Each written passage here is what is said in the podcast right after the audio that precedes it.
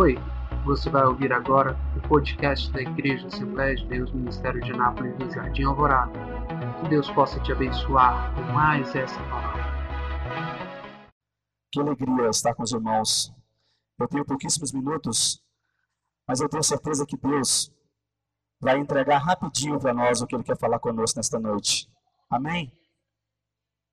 Jesus, em seu primeiro milagre, quando Ele transformou água em vinho, Ele não fez vinho do nada. Quando Ele estava no meio da multidão, com mais de 5 mil pessoas, eles estavam com fome. O pastor pregou isso aqui domingo passado, quinta passada. Ele não transformou um cesto vazio em pão e peixe, não. Ele precisou de dois peixinhos e cinco pães. Talvez você chegou aqui hoje só como água, sem cor, sem gosto, sem nada. Jesus pegou aquela água e transformou no melhor vinho que as pessoas beberam e disseram: Poxa, mas você deixou o melhor vinho para o final. Talvez você veio hoje só com dois peixinhos, dizendo: Eu não tenho nada. É só desses dois peixinhos que Jesus precisa para multiplicar na tua vida nesta noite. Basta que você creia. Jesus multiplica, mas ele precisa de algo para multiplicar. Então coloque algo hoje nas mãos de Jesus, nem que seja pouquinho, que seja um pouquinho de fé, que seja um pouquinho de ânimo, que seja um pouquinho de esperança. Coloque nas mãos dele agora e diz: Jesus, eu estou fraco, eu estou doído, eu estou quebrado, eu estou moído, porque o mundo aí fora tem me batido, tem me chicoteado, mas eu quero entregar nas tuas mãos hoje a minha fé, para que o Senhor multiplique ela, para que eu possa sair daqui mais animado, mais feliz, mais esperançoso, porque o mundo não tem trazido esperança nenhuma. Se você ligar o jornal hoje, você até assusta. Você nem sai de casa se você ligar a televisão. Amém? Olha o que Deus quer falar conosco. Jesus, lá em Mateus 10. Mateus 10, eu estou indo rápido, irmãos, porque eu tenho pouco tempo. Mateus 10, a partir do versículo 5. Mateus 10, versículo 5, eu vou ler bem rápido, amém? Jesus enviou esses doze e lhes ordenou, dizendo: Não ireis pelo caminho das gentes, nem entrareis em cidade de samaritanos, mas ide antes as ovelhas perdidas da casa de Israel. Indo, pregai, dizendo: É chegado o reino dos céus. Curai os enfermos, e hoje vai haver cura em nome de Jesus. Limpai os leprosos, ressuscitai os mortos, expulsai os demônios. Nós vamos pisar na cabeça de Satanás nesta noite em nome de Jesus. De graça recebestes, de graças dai. Não possuais ouro, nem prata, nem cobre em vossos cintos, nem alfoges para o caminho, nem duas túnicas, nem sandálias, nem bordão, porque digno é o operário do seu alimento. E em qualquer cidade ou aldeia em que entrares, procurai saber quem nela seja digno e hospedai-vos ali até que vos retireis. E quando entrares em alguma casa, saudai-as, se a casa for digna, desça sobre ela a vossa paz. Mas se não for digna, torne para vós a vossa paz. E se ninguém vos receber, nem escutar as vossas palavras, saindo daquelas, daquela casa ou cidade, sacudi o pó dos vossos pés. Em verdade vos digo que no dia do juízo haverá menos rigor para o país de Sodoma e Gomorra do que para aquela cidade. Eis que vos envio como ovelhas ao meio de lobos. Portanto, sede prudentes como as serpentes e simples como as pombas.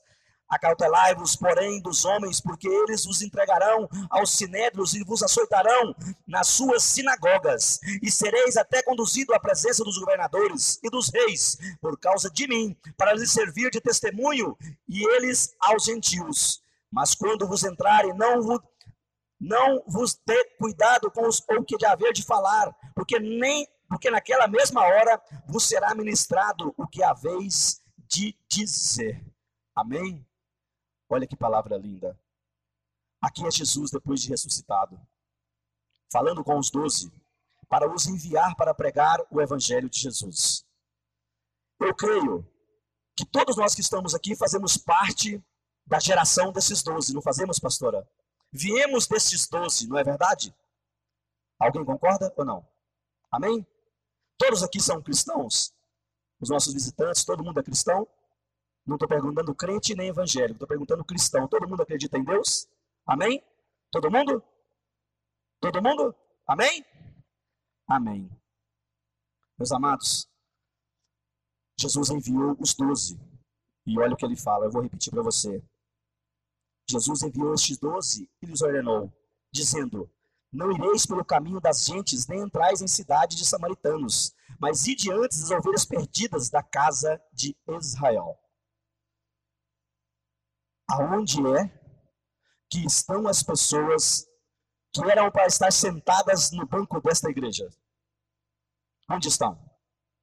Alguns da internet, outros na nossa mesma casa, outros nos bares, outros na Avenida São Francisco, São Francisco da Vida. Não é verdade? Não eram para estar aqui? E o que Jesus está dizendo aos doze? Não se preocupe, não ide primeiro aos samaritanos, mas sim à casa das ovelhas perdidas. Então, igreja é lugar de gente que precisa encontrar o caminho. Mas muitas vezes não queremos esse povo na igreja. Queremos olhar para o lado e ver o irmão santo. Queremos olhar para o lado e ver o irmão perfeito. Não é verdade? Não é verdade, meus amados? Mas Deus diz que primeiro devemos ir à casa das ovelhas perdidas. Então, essa palavra, ela vai nos trazer uma reflexão, dizendo a nós mesmos: estamos fazendo aquilo que Jesus pediu para fazer? Estamos nós, eu, fazendo aquilo que Jesus pediu para fazer na Sua palavra? Amém? E vamos seguindo. Indo, pregai dizendo: É chegado o reino dos céus. Curai os enfermos, limpai os leprosos, ressuscitai os mortos, expulsai os demônios de graça, os demônios de graça recebeis, de graças dai. Não possuais ouro, nem prata, nem cobre, nem nos vossos cintos. Quantas vezes dizemos, se eu tivesse um carrão igual fulano, eu estava pregando. Se eu tivesse a condição financeira da irmã, eu estava em tal lugar. Estava nada. Estava nada.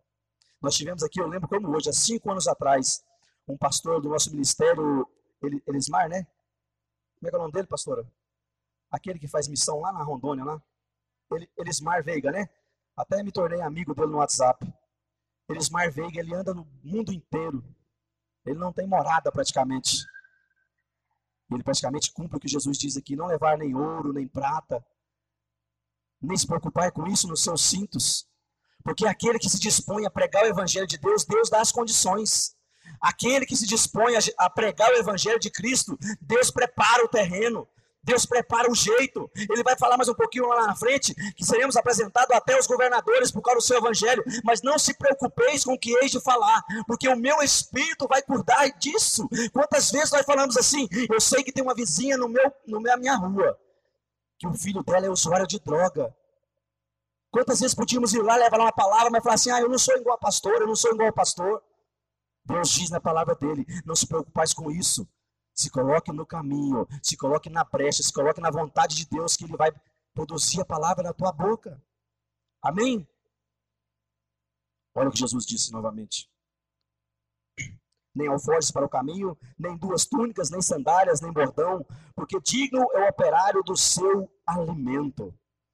Jesus pede para não levar nem duas sandálias, nem duas túnicas, nem dois alforjes. Por quê?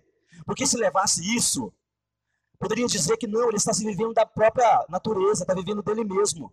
Por que, que ele mandou levar uma sandália só? Porque na hora que acabar uma, Deus vai dar outra. Quando ele ganhar outra, o que, que ele vai dizer? Foi Jesus quem me deu. Foi o Evangelho quem providenciou para mim. Por isso que ele fala para nós sermos simples aqui, sermos humildes. Quantas vezes colocamos tanto empecilhos para pregar o evangelho, colocamos tanto empecilho para levar uma palavra para a vizinha.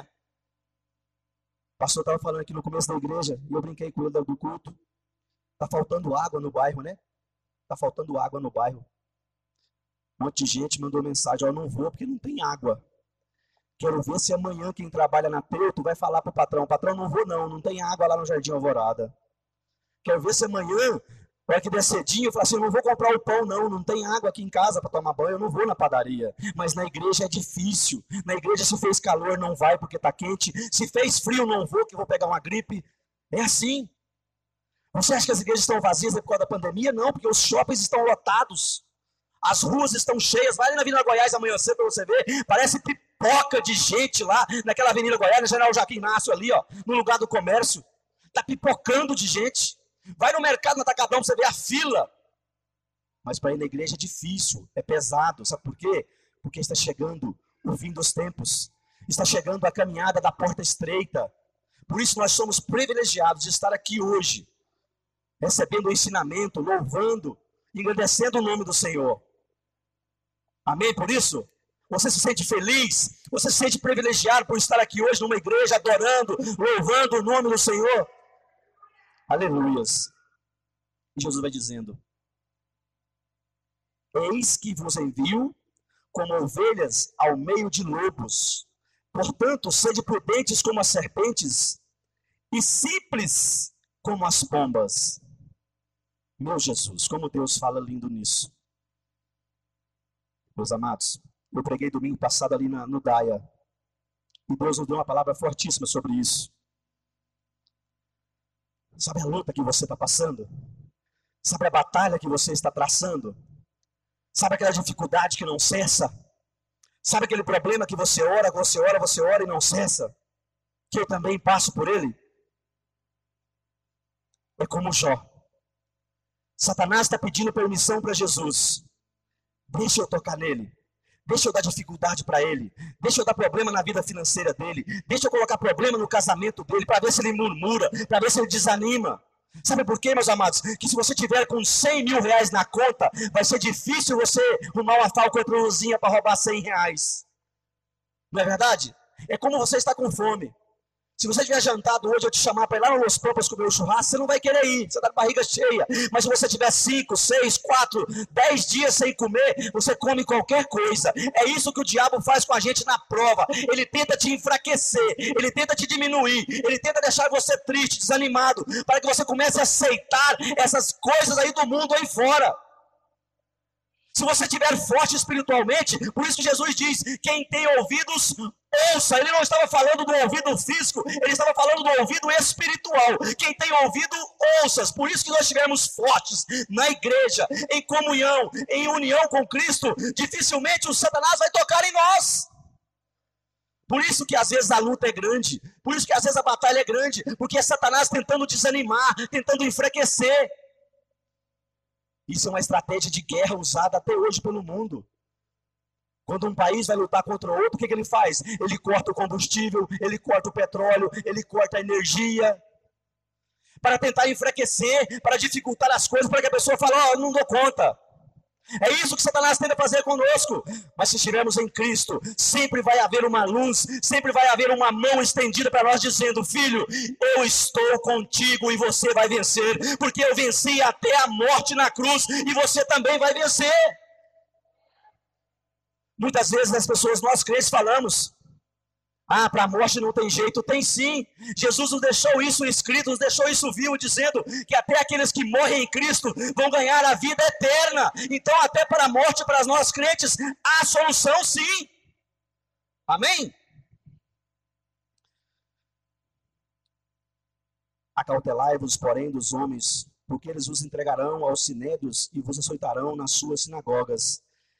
E sereis até conduzidos à presença dos governantes e dos reis por causa de mim para lhe servir de testemunho a ele e os gentios. Mas quando vos entregarem, não vos dê cuidado como o que há de haver de falar, porque naquela mesma hora vos será ministrado o que haver de dizer. Porque não só vós, não só vós quem falará, mas o Espírito de vosso Pai é quem falará em vós.